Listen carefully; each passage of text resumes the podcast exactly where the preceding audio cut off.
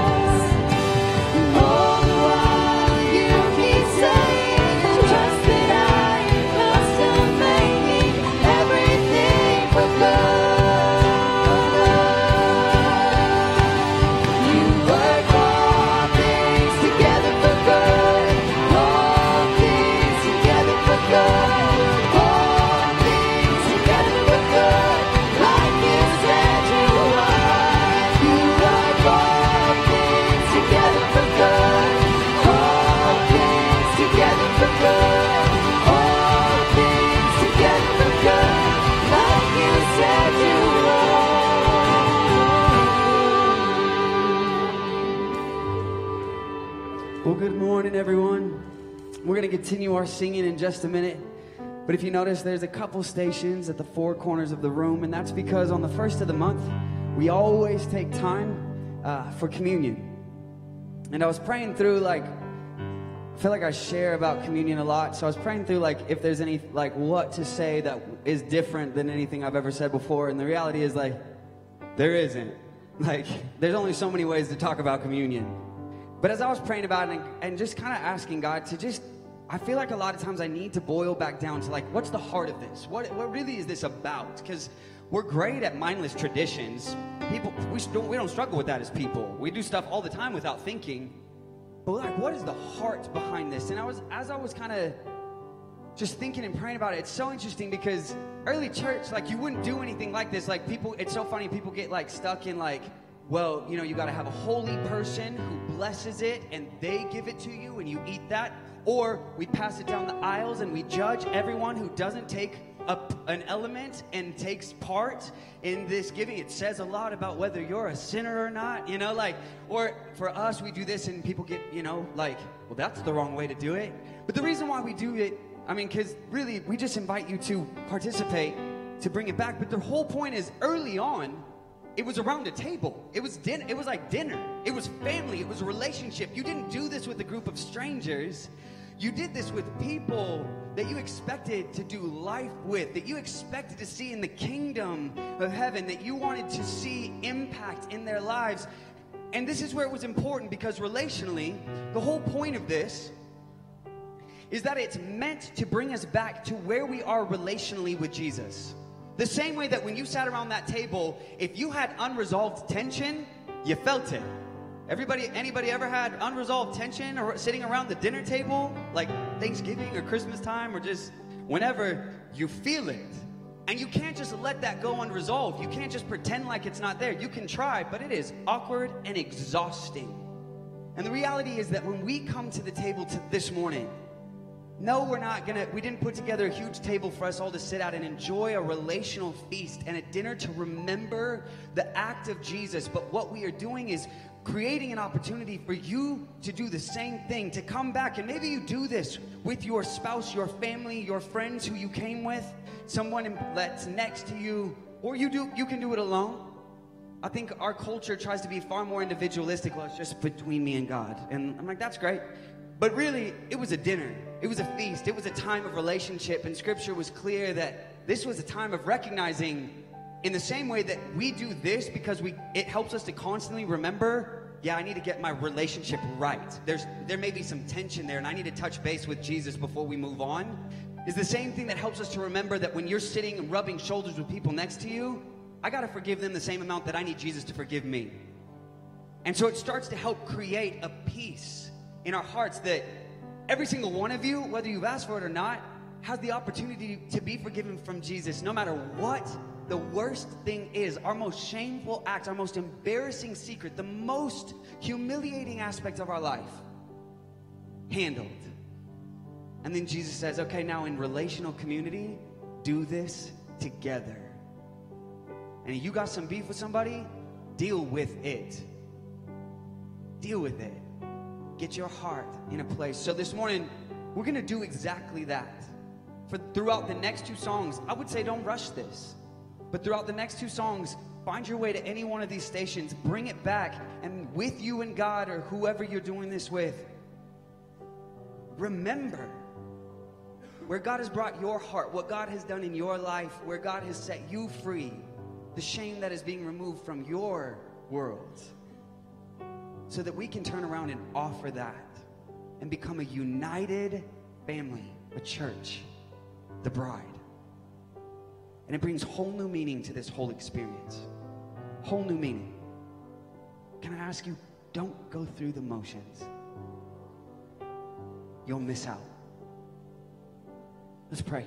Father, as we get ready to, to remember, to participate, I pray that we would just find ourselves that if there are people that you are bringing to minds that we need to resolve things with, that you would help us to give us the courage and the strength to do that.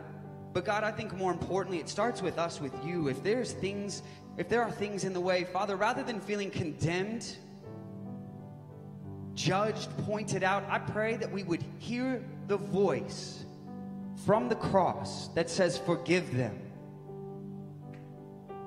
Jesus, Help us to experience your character, not religion, but the man who walked on earth and loved sinners. And sinners loved you as well. Let this be a moment that re engages our heart with you, where heaven touches earth, and we experience the freedom and the joy that only comes from the good news. We thank you. Lead us. In your name we pray. Amen.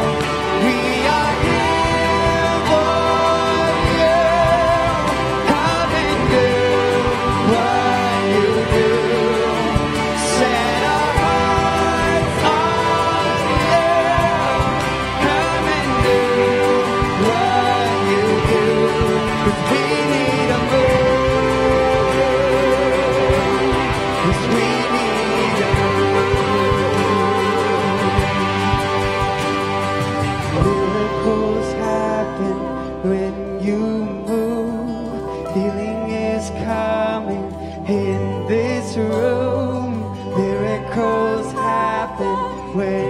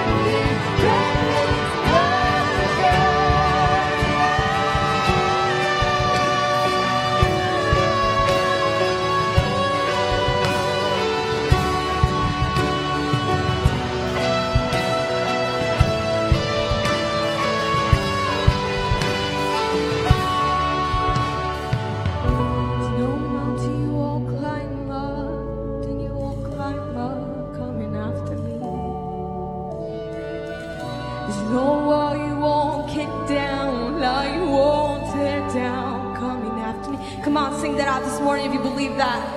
There's no shadow you won't light up, mountain you won't climb up, coming after me. Oh, you're coming after me. There's no wall you won't kick down, you won't tear down, coming after me.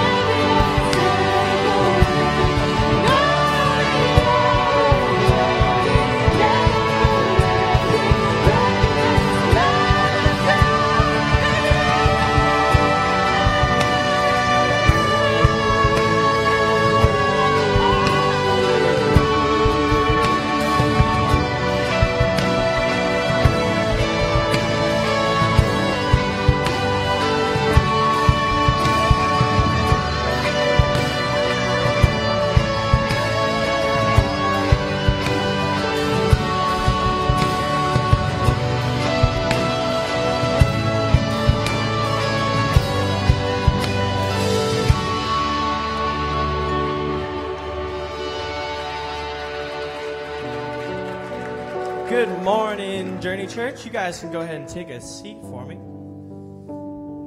My name is Shane. I'm going to be talking to you guys about giving this morning. Um, so, if you guys are like me, you listen to podcasts. I know you're like, oh, millennials. I hate to.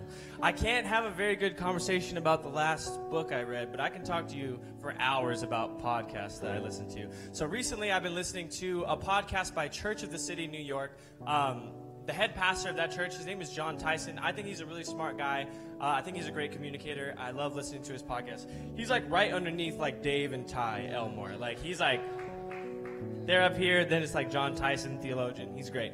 Um, he recently, so he started off this year at his church um, with a with a sermon series called the Jesus Stuff, and I thought that was super interesting. And um, so I listened to that series, and it, it stuck with me all the way until now. Um, but the basic idea of the series was that we live in a world that is in need of the stuff of Jesus. We read about Jesus' life, we can look at scripture and see what happened and how like these events that occurred. Um, but sometimes there seems to be this this disconnect between like the culture that we live in today and what we experience in life. Um, and what we read about when we read about like the stuff of Jesus. So my tithe message is really, really simple this morning. I really think that tithe is a really practical way that you can participate in the stuff of Jesus and bringing about the stuff of Jesus here into the world that we live in, in a world that's desperately in need of it. I, my heart is super heavy this morning, and I, I've had multiple conversations. You guys have probably had conversations um, about the Gabriel Fernandez docu series that came out. Um, if you haven't watched it, I do recommend watching it, but it's it is hard. It is difficult um, because that's that's home. Like I, I'm watching this series and, and I and I know I drove past like this little boy's apartment where he was getting just treated so horribly, um, and even worse, like we live in a in a city and in a place where that's not completely over and that's not like maybe not to the same degree but that's like some people's reality some kids reality. Still to this day we have like one of the highest rates of kids in the foster program. We have like some of the highest rates of domestic violence and abuse. Um, and it just it just broke my heart to watch it not only for gabriel but also just because that's still the reality of some people's experience like here um, in the antelope valley. And so no i don't think that tithing or giving your, your money to, to Journey or to a church in general is going to fix every single thing in the world. But I do believe that that is an active way for you to join in in bringing about the Jesus stuff into the world around us that desperately, desperately needs a move of Jesus. Culture is constantly telling us, like, look out for ourselves, keep your money for you, save up, make sure you're safe, make sure you're good. Um, but that's the very culture that some of these things were produced in. That where this is the culture where an eight-year-old boy can get tortured and killed uh, by his mom, and so we desperately need to counter that culture. We cannot we cannot be people that fall under the culture and just follow blindly. We have to be a people that through whether it's through your generosity, whether it's through the words that you like choose to use, whether it's through the actions that you choose to take take or participate in, we have to be a people that that decide that we're going to bring about the Jesus stuff because it is accessible. Scripture is clear that heaven can come to earth, that heaven can be experienced here, even in the Antelope Valley where it seems so dark sometimes. But right now, in the current moment that we live in, heaven is brought about through the people of Jesus. The stuff of Jesus is brought about through the people of Jesus. Um, I dream of a day where the Antelope Valley is actually like a safe haven for people because the people of Jesus that are here right now completely flipped culture upside down and, and I don't, like I said, I don't think that, that tithing is the end of that, but I do think that it is a way to actively participate in that.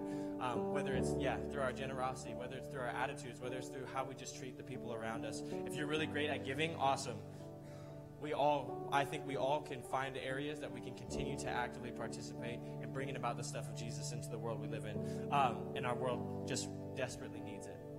There's a couple ways that you can give here at Journey Church. I just want to look at the screen.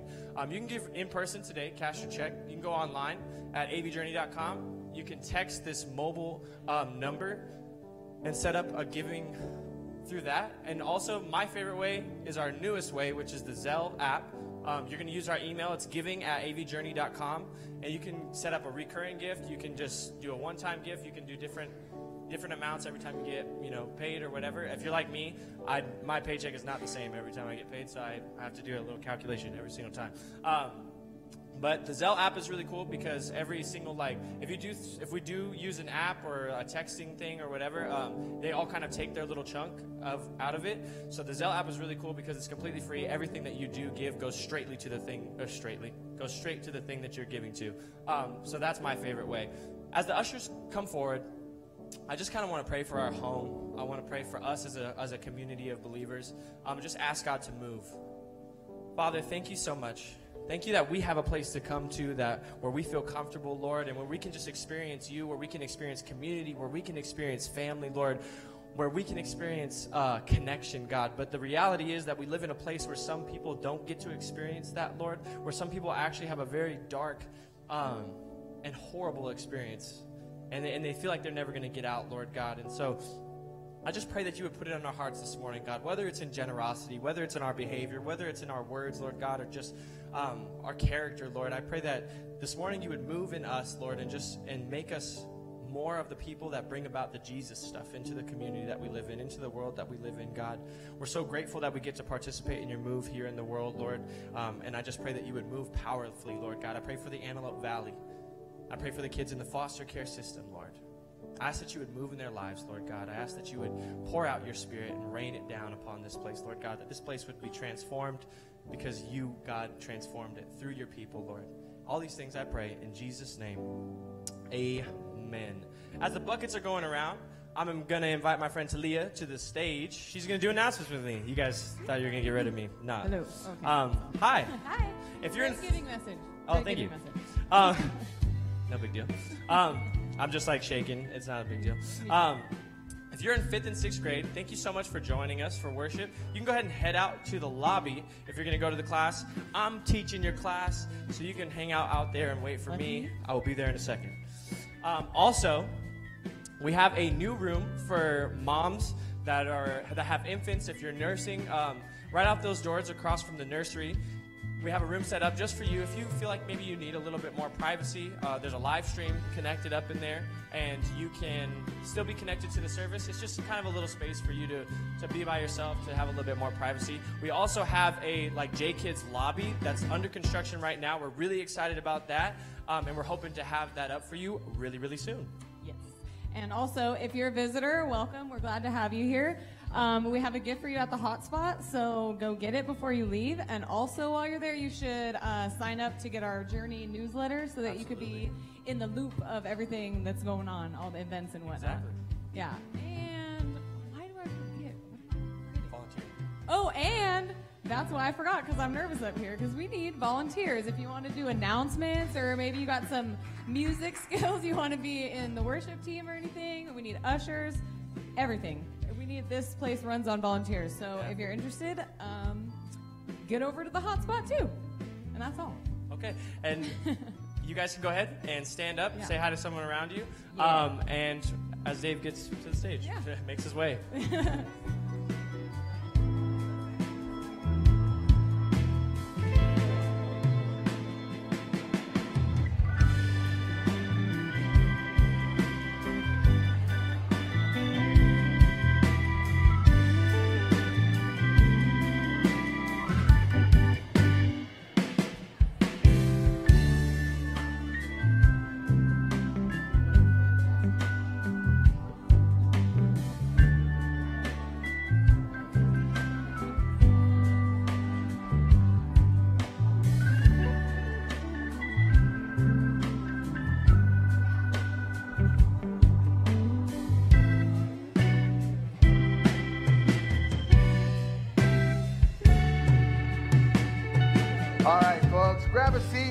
continue. I'm Dave, and if you're new to Journey, I'm one of the pastors, and I want to welcome you.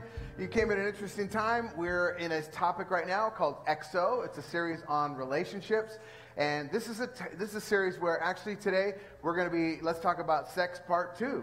And so if you missed last week or the first couple weeks, be sure and pick that up on our website. You can go to avjourney.com. You can catch uh, the whole service. Uh, the video there will be as well as the podcast.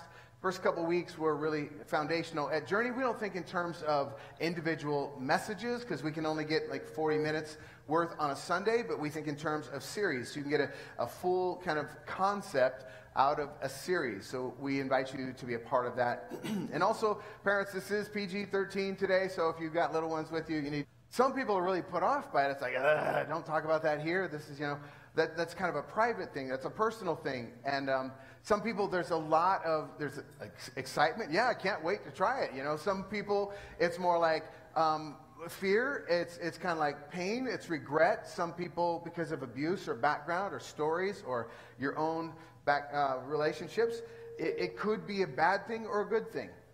But no doubt the word stirs some kind of response or some kind of emotion, right?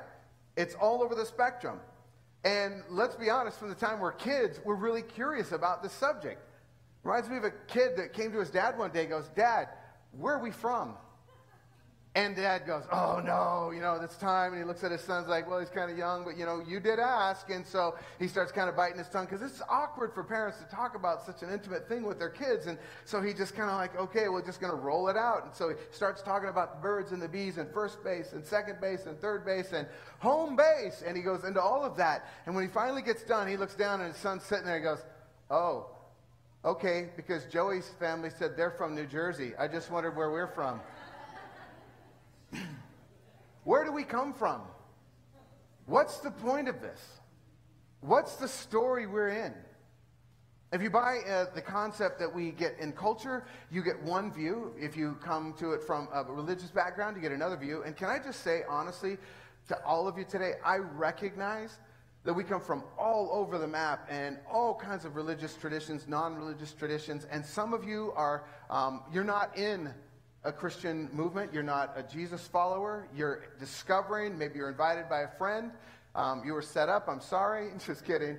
But we're excited you're here and you are welcome. But I just need to say honestly that this is a, conver- it's a family conversation about a really important topic that Jesus and his followers have said some really important things about. And I want to be really, really clear on this as well. I don't come to the subject as like some kind of expert that's kind of preached down to you and, and tell, I'm just telling you that as a pastor, I know there are some things that are so critical and that there's a God has a vision for our sexuality that is absolutely beautiful and life-giving and that's what I want for us. As Christ followers, we've come to a decision that we're going to take Jesus and his words and the scripture as the ultimate truth source.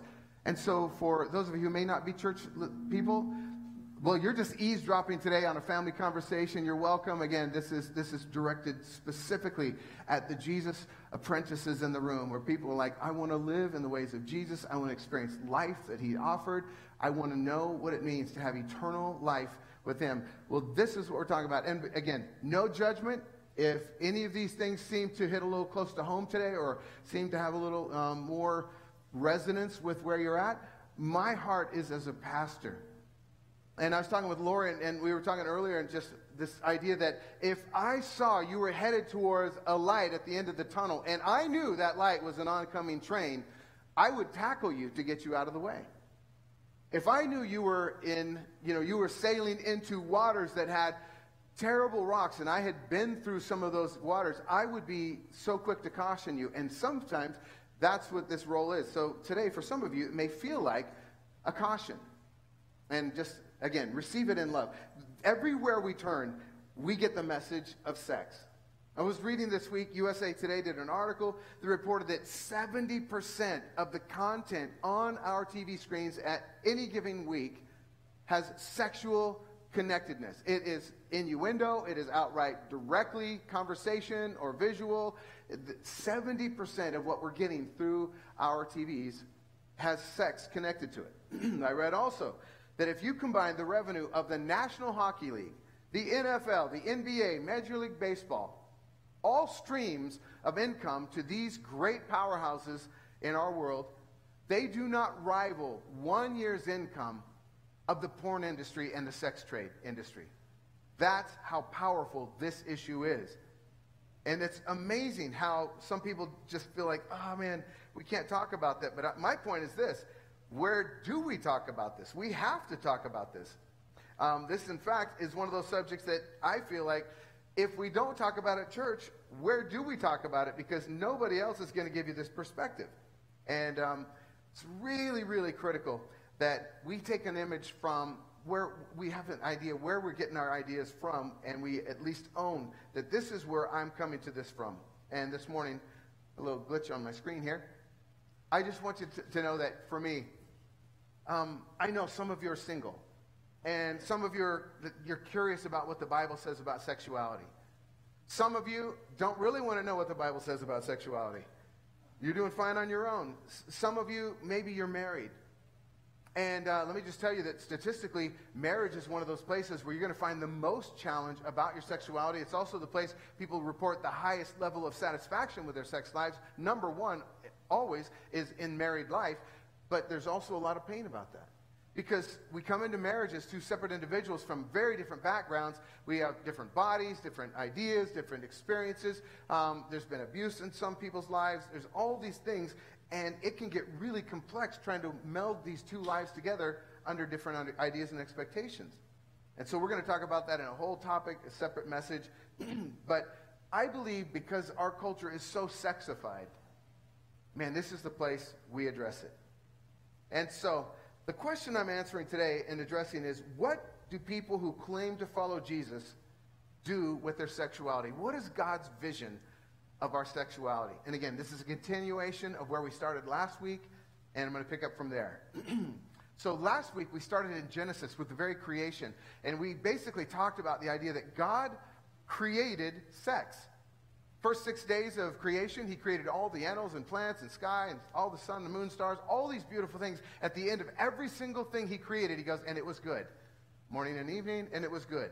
Third day, fourth day, fifth day, it was good. And when he gets finally to this moment in creation where he brings Adam and this new partner, this counterpart, Eve together and they come together in physical sexual union, there is a oneness that takes place. It's called echad, where the two become one. And God says, it is very good. This is the crowning moment of all creation. God created sex, and he did it on purpose. It wasn't an accident. We didn't surprise him when we came up with it. He designed it, he created it, and he said it is very good. and in the, pro- in the program that he's created, in the way that in the relationship he created it for, it's beautiful. The other thing we said about it is it's powerful. It needs to be understood, it needs to be managed with great wisdom and care because it is powerful. And so we come from this concept of echad. That's where I'm going to start today. that God said, I want to bring two of you together and to make you one.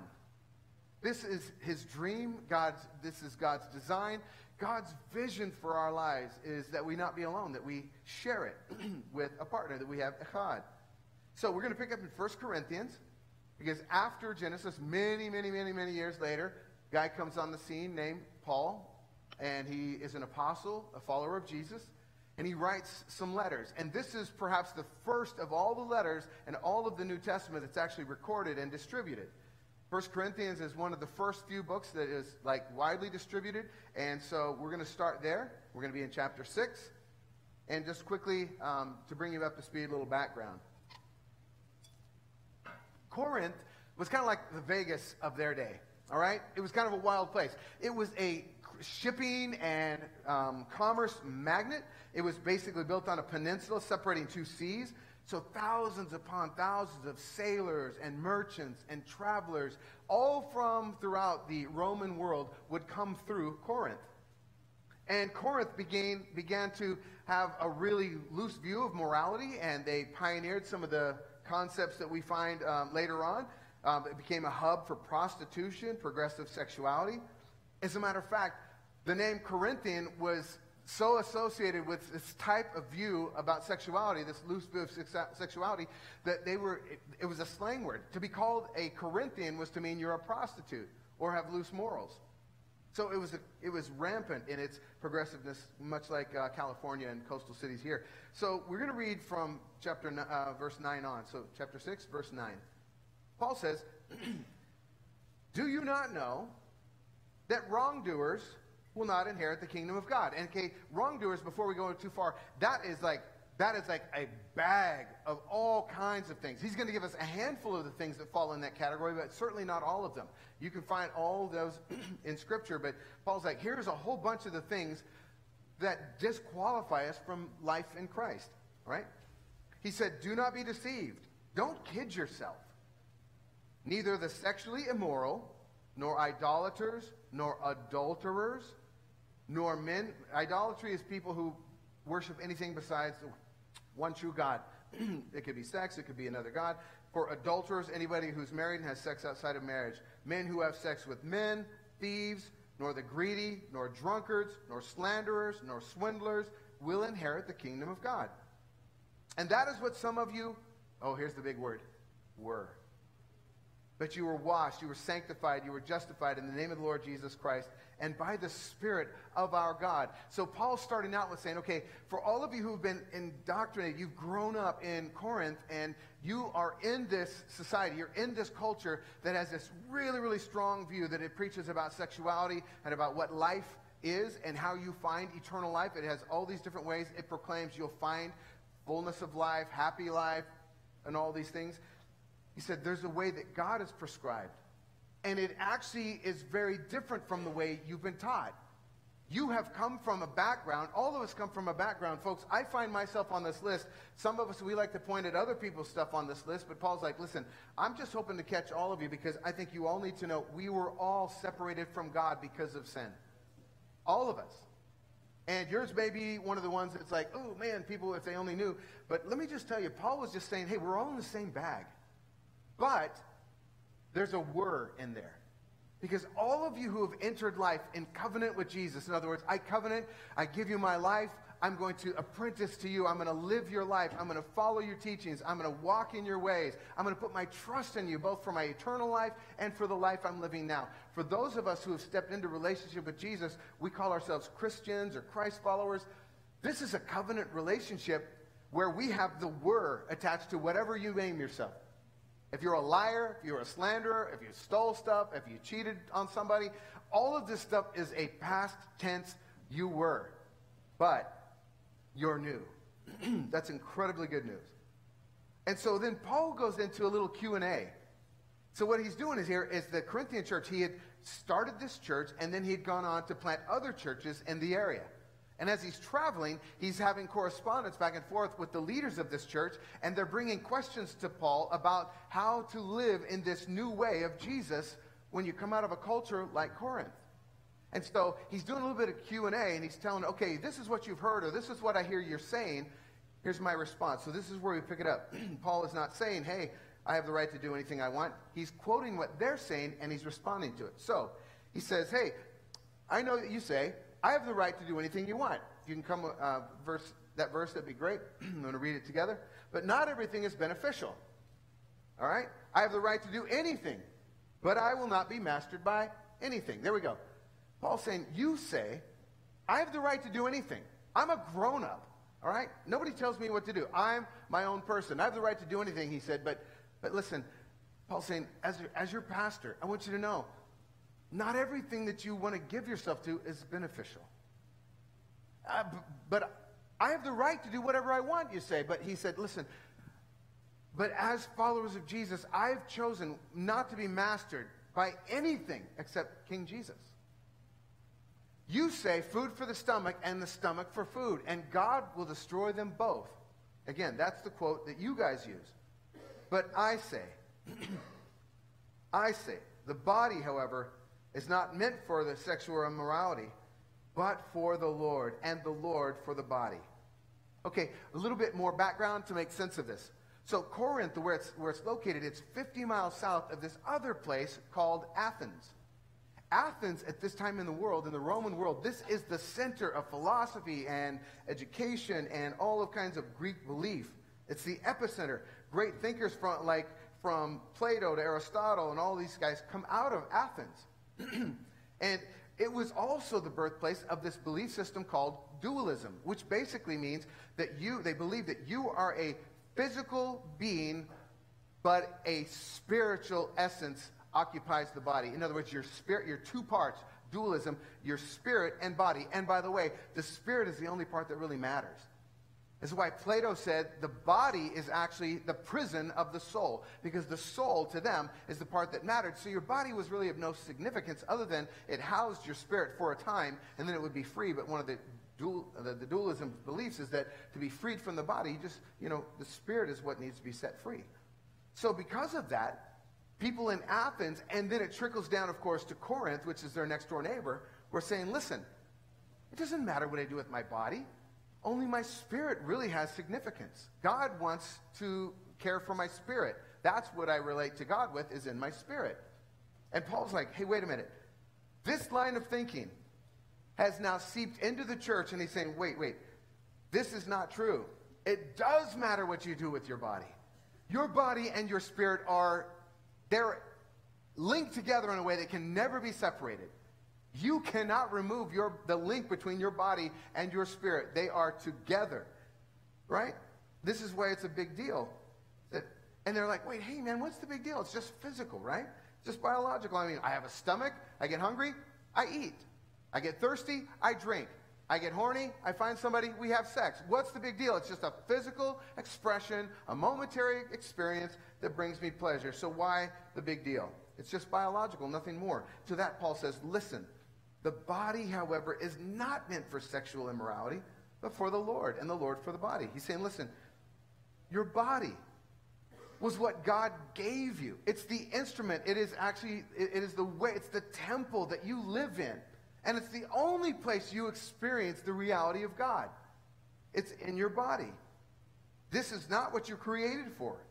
Your body is part of you. And the phrase sexual immorality here is the Greek word porneia, which of course is where we get pornography.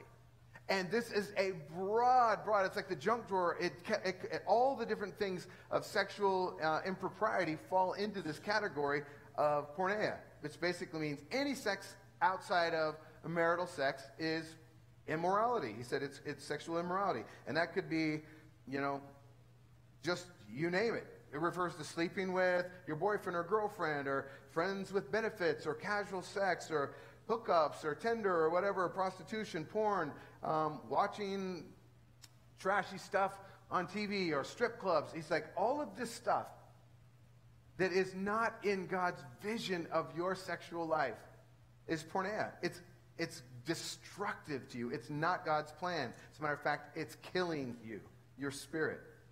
And let me just say this Paul's point was this all of these things are a cheap substitute for the real deal.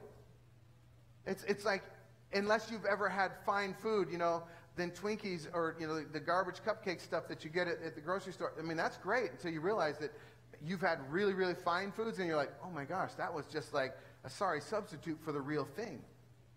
This is what he's saying. God's vision for you and for your sexuality is so beautiful and so perfect, and it literally does lead to the happy ever after. That you're buying a cheap substitute if you buy into these. And he's warning us that that is absolutely robbing us of the joy and the fulfillment and the life that comes from walking in Jesus' way. So, your relationship with God takes place in your body. Yes, your spirit is there, but your body and your spirit are linked. And right now, you're experiencing God, you're experiencing kingdom, you're experiencing life. And right now, your body and your spirit are communing with God's spirit in a very powerful way. And that's why he said, man, what you do with your body matters. Verse 14. He goes on, by his power, God raised the Lord from the dead, and he will also, he will raise us also. Paul is hearkening back to Jesus' resurrection and saying, God's plan is to re- resurrect us all. That's the plan. We're going to go into that series after this one, the return of Christ. But this one, he's saying your body will be resurrected. Your body wasn't just a temporary thing that God gave you for a moment and you're getting rid of it. You actually have, you are going to be resurrected in a body.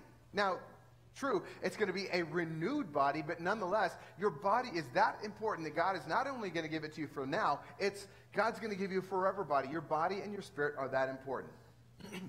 so, don't you know that your bodies are members of Christ Himself?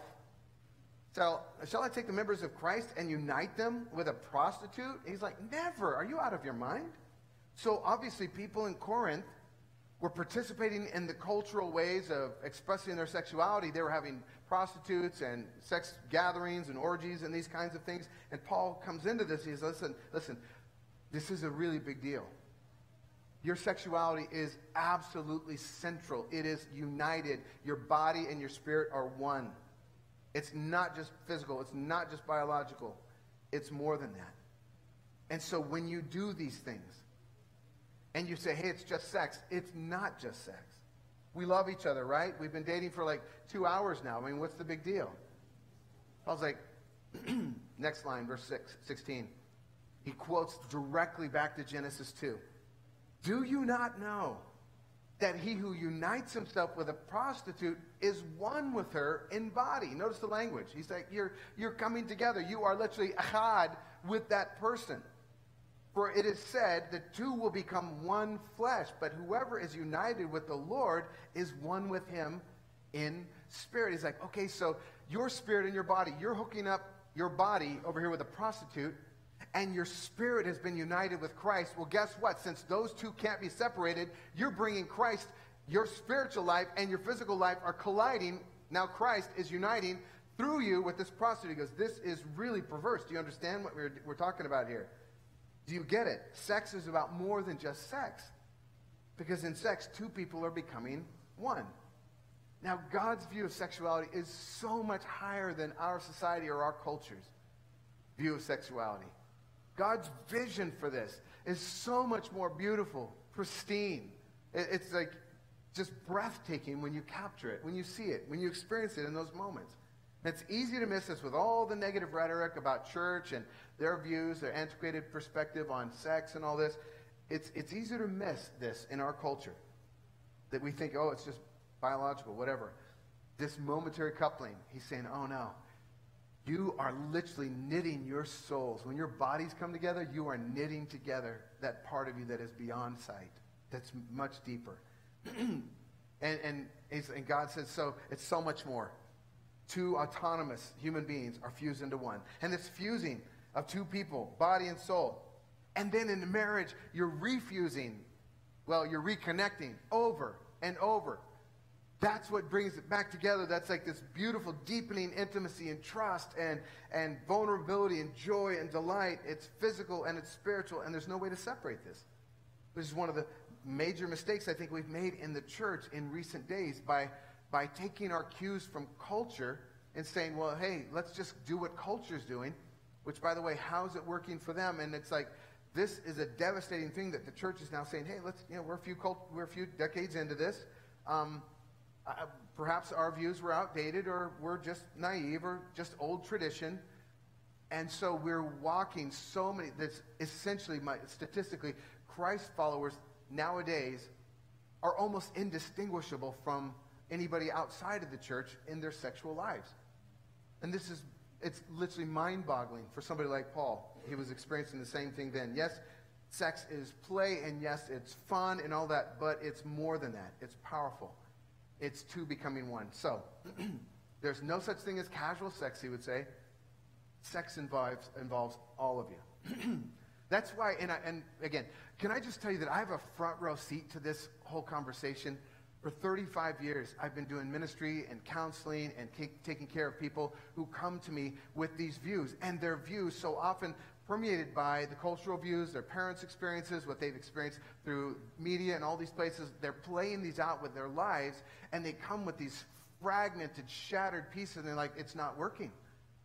You know, we're doing everything, you know, our neighbors do the same thing, our people at my work do the same thing, everybody on TV is doing the same thing, but it's not working. We're in odds and we're headed for divorce, or my life, I feel so guilty. I have so much shame. I'm so depressed. I feel so alone. All of these conversations that come back to this one thing about understanding who you are, what story you're in, and what design you have. It, it's kind of like taking a beautiful piece of china and using it, you know, to, to batter something because you're like, well, you're using something for its unintended purpose and you're destroying it in the process. The beauty is breaking when I see this, folks, here's what I experience. That when people come around and they, and they bring their life, their vision, and their experience to God, and He begins to remake them, this all becomes new. Sex is a deeply connected thing. I have people sitting across from me that tell me about their pain and their brokenness. And we have couples that are dating and living together, and they are like, we know, and they admit, people have told us we should break up years ago and we shouldn't be together, but, you know, there's just something that keeps bringing us together. Yes, your body and soul have been knit together. That's why you feel connected to that person. Guys in the locker room, when I was in high school, you said, man, I want a piece of that, talking about a girl or somebody, and they're like, and that's essentially what you're getting. You're getting a piece, a piece of them. It's like two pieces of paper glued together, and you tear it apart after it's dried, and it's like the pieces do go with each other and the sides will never come back together. It's kind of like that's what it is. That's why marriage is this beautiful package that brings together this glorious thing. Sex is like gravity in marriage. It just it brings you back into orbit around each other. I mean, you, you feel reconnected at the deepest level, that echad of God.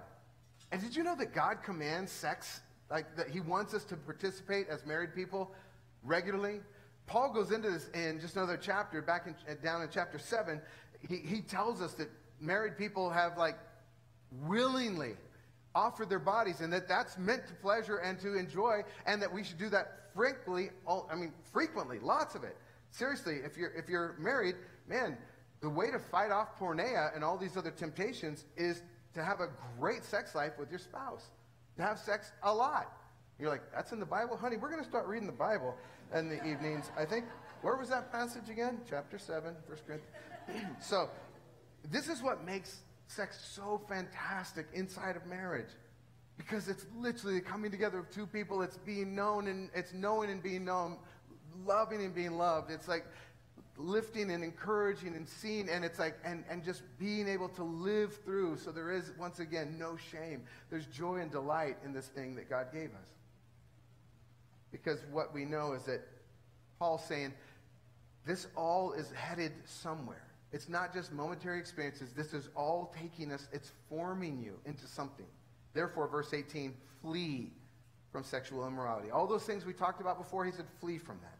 All other sins a person commits are outside of the body, but whoever sins sexually sins against their own body. When it comes to porneia, he said, don't just walk away from it and say, yeah, I probably ought to stop that. He said, run for your life. It's that important. And what an interesting way to put it. Paul says, when, when, when I step outside of God's relational framework for sex, which is, you know, in the plan of God, we read about it, marriage, man and woman coming together for a lifetime in that, that commitment of till death do us part, sickness and health, all those things. And think about, think about what a powerful, beautiful thing that is. It's kind of what we dream of. But I want to tell you one of the things that, and I want to spend a little moment on this, that is eating away at our view and our heart for the vision of God in our sexuality is this pornography that has come on the scene in the last um, generation. And again, pornography has been around as, if you talk about statues or pictures or these kind of things, images, been along a, lot, a lot longer. But for a person like myself and a, boy growing up in the 60s and 70s, I mean, if you came across something, you know, graphic like this, it was probably a Playboy at a buddy's house. His dad, he's like, man, my dad had this in his closet. Look at this. Do you believe this? I'm like, what? You know, it's like, what is this? I've never seen this thing, you know?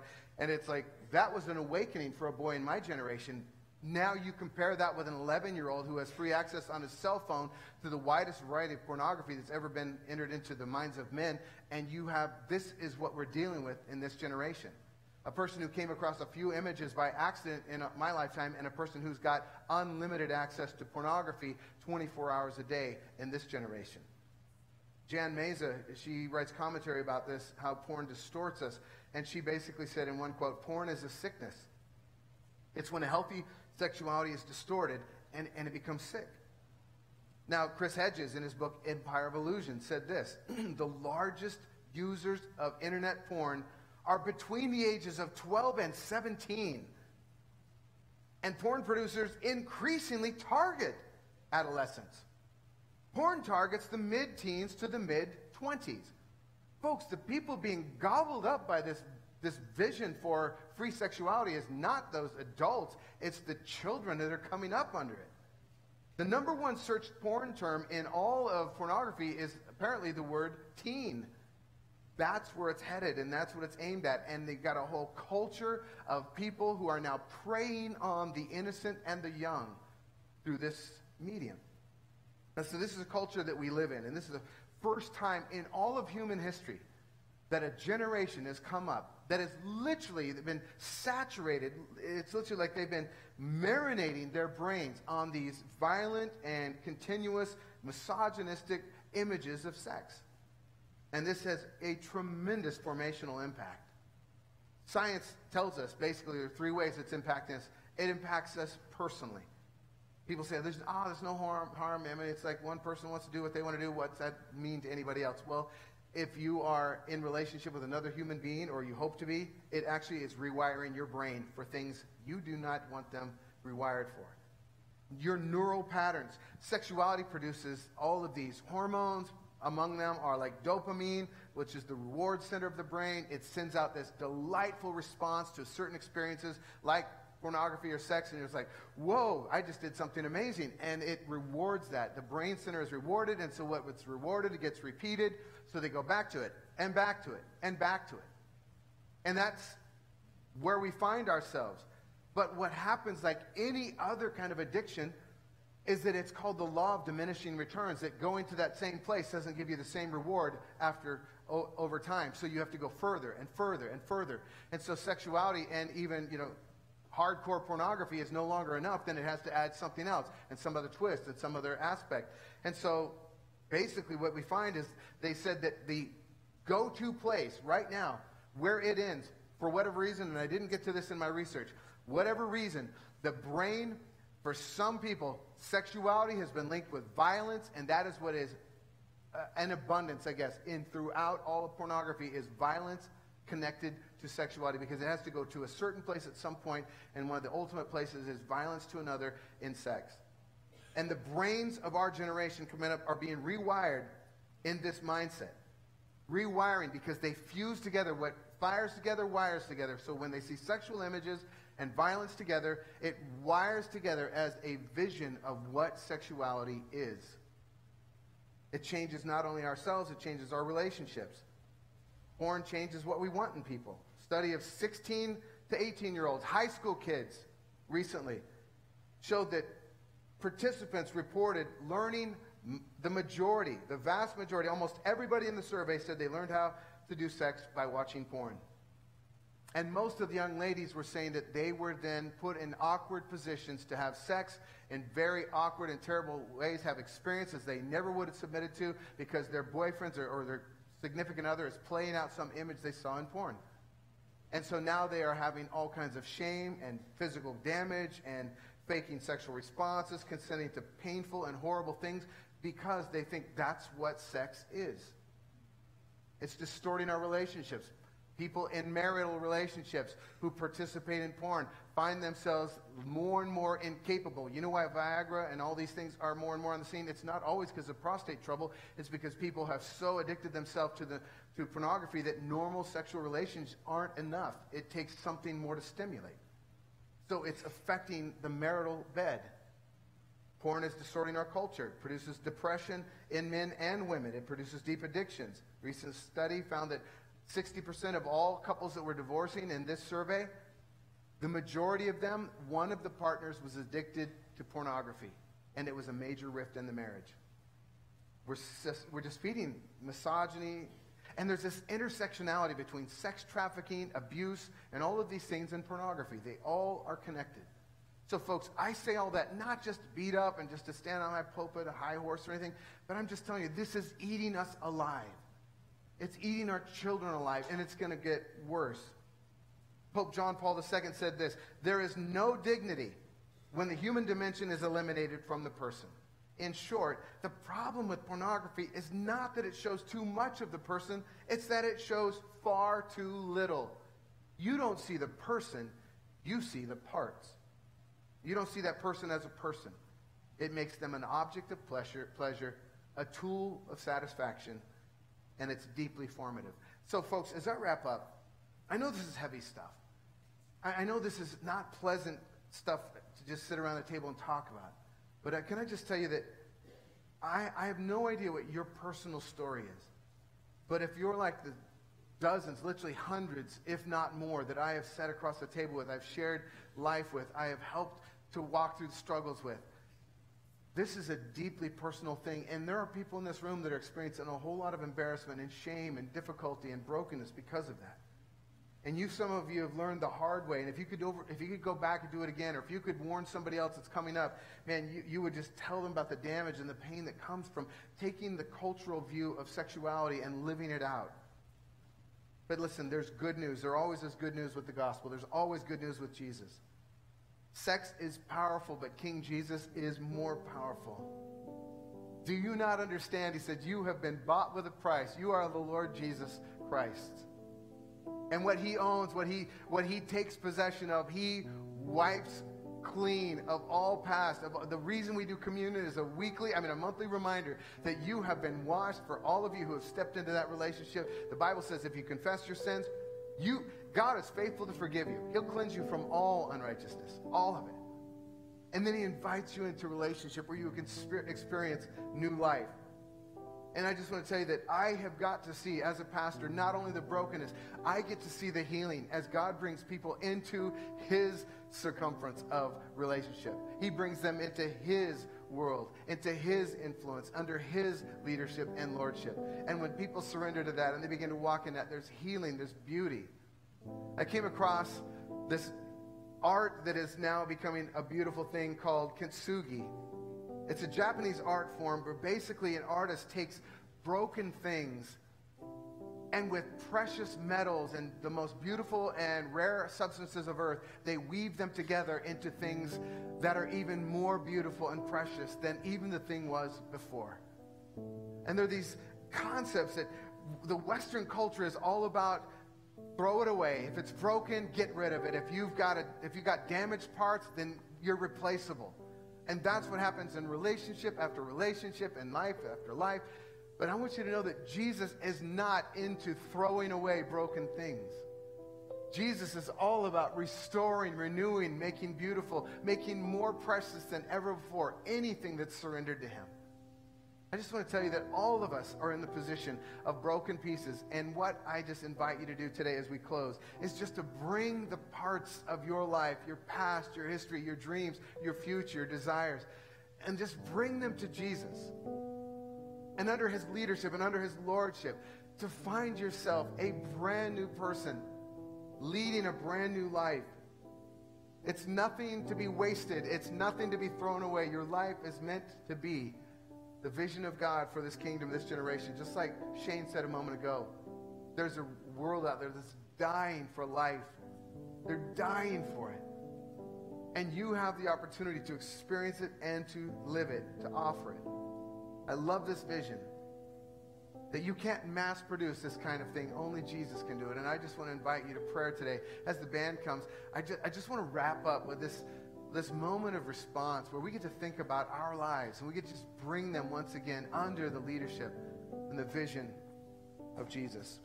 Jesus and Heavenly Father, as we come, man, we have been so, so sold down the river by some of our cultural values and vision. And, and some of us in this room are deeply wounded and have had so much pain because of it. The promise is do this, you'll experience life, the full life, the best life, best possible life. Nobody's telling you what to do. You can do anything you want. But through Paul, you just basically remind us that, yeah, we're, we're free agents. You gave us freedom, but not all of that leads to life. In fact, some of it actually destroys us. And God, there's people in this room that have experienced all kinds of different things. And my prayer today is rather than judgment or some kind of um, condemnation, that they would feel hope. That wherever they are in life right now, that the vision you have for them and their life and the story that you invited them into is the most beautiful thing in all creation, that you can make all things new. And God, that the world that we're moving into is going to need people like this. That journey, every church has to decide what kind of church they'll be in. That journey would be that, that church that really decides to declare just boldly and lovingly your way of life and we ask, Lord God, you would guide us in this. I just pray right now for anybody who needs healing, hope, and restoration, you would move in their life and draw them to you. For those who need help from addiction to this, Lord, the thousands of resources out there that they would connect with a counselor, with a circle of friends, and they would begin to get help. God, for all of these things, we come to you for healing, for restoration, and for renewal. And we ask, Lord, that you would lead us as we continue our series next week in Jesus' name. Amen. Folks, would you stand with me? We're out of time. We want to worship together before we send you home. Let's sing.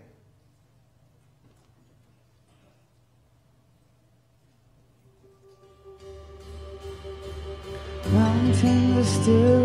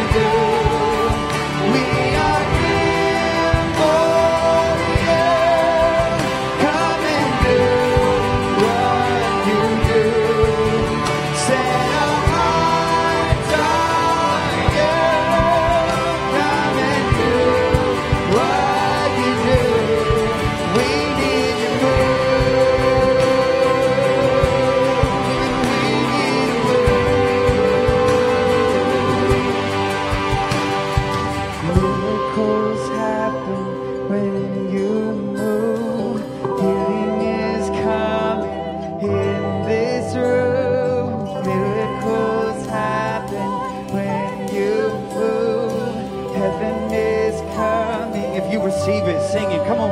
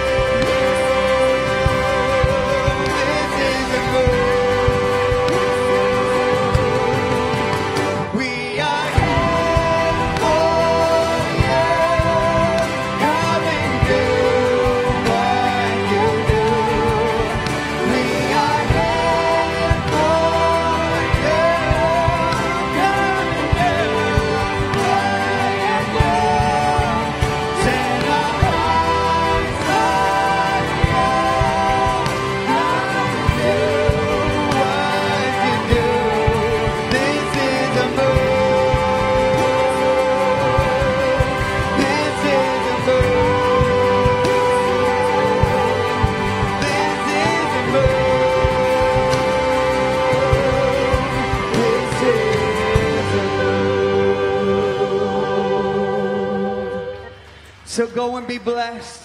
Enjoy your Sunday. We look forward to seeing you guys next week as we continue on our series. Have a great day.